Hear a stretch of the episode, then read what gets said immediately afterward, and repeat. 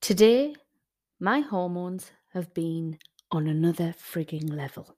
I mean, I really don't want to be an angry dick, but I really can't help it. Bless Dale, man. Now I've calmed down, he has the patience of a saint at times. But the more I'm thinking about what happened today, the more I'm getting pissed off again. I will call this journal entry The Tale of the Rice Cake. My sickness has been off the chain the last few days, and I'm trying everything to keep the morning sickness at bay. In every Tom, Dick, and Harry you speak to suggests little and often, and the dreaded ginger snaps.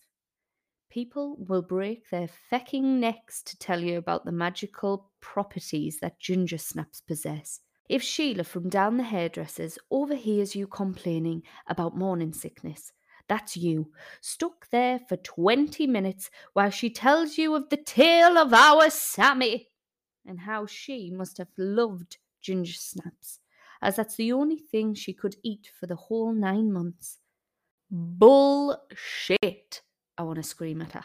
But I've been brought up to not disrespect my elders, so I smile politely and nod my head. Well, Sheila, can I report that your beloved ginger snaps are wank? It could be, in fact, their new slogan ginger snaps are wank. Do they fuck do anything for little old me? In fact, they make me feel like dog shit.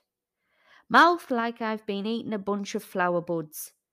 It may have a lot to do with the dreaded hormonal changes, which can cause a condition called dysgeusia in some pregnancies. Dysgeusia is generally worse in the first part of pregnancy and improves towards the end. Brilliant. Roll on the panic buys of ginger snaps at 38 weeks pregnant.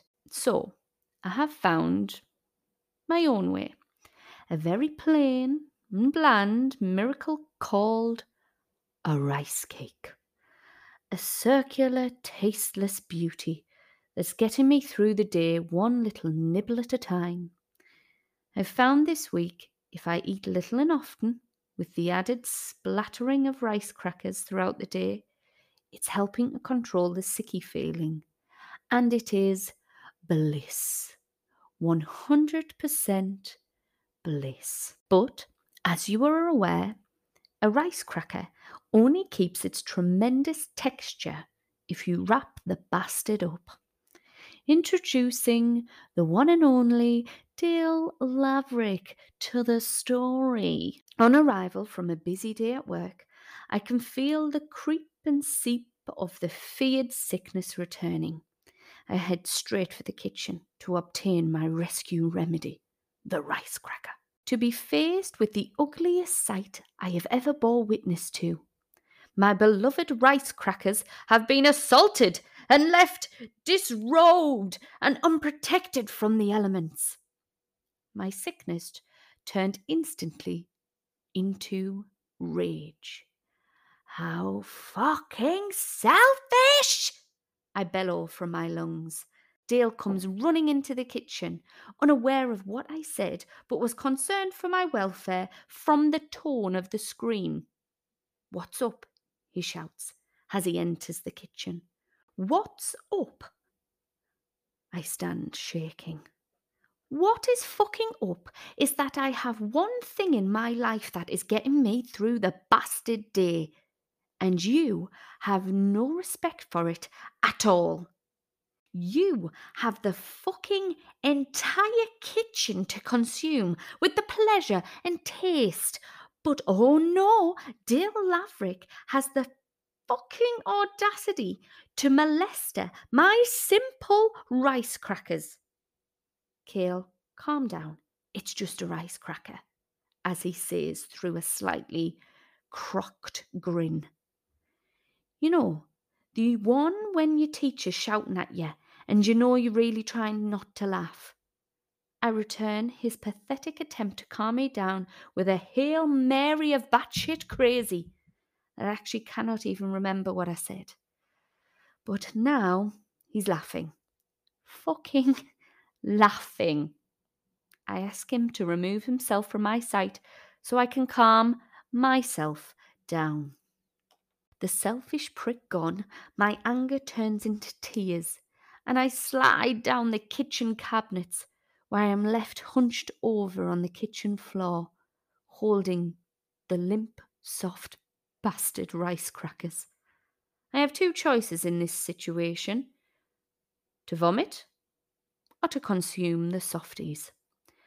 As I sit in a heap of tears and tantrums, I can reassure you that a rice cracker does, in fact, hold at bay sickness, even when the texture is like a sponge.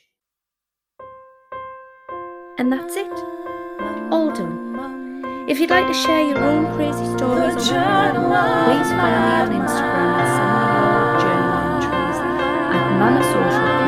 And I promise to keep you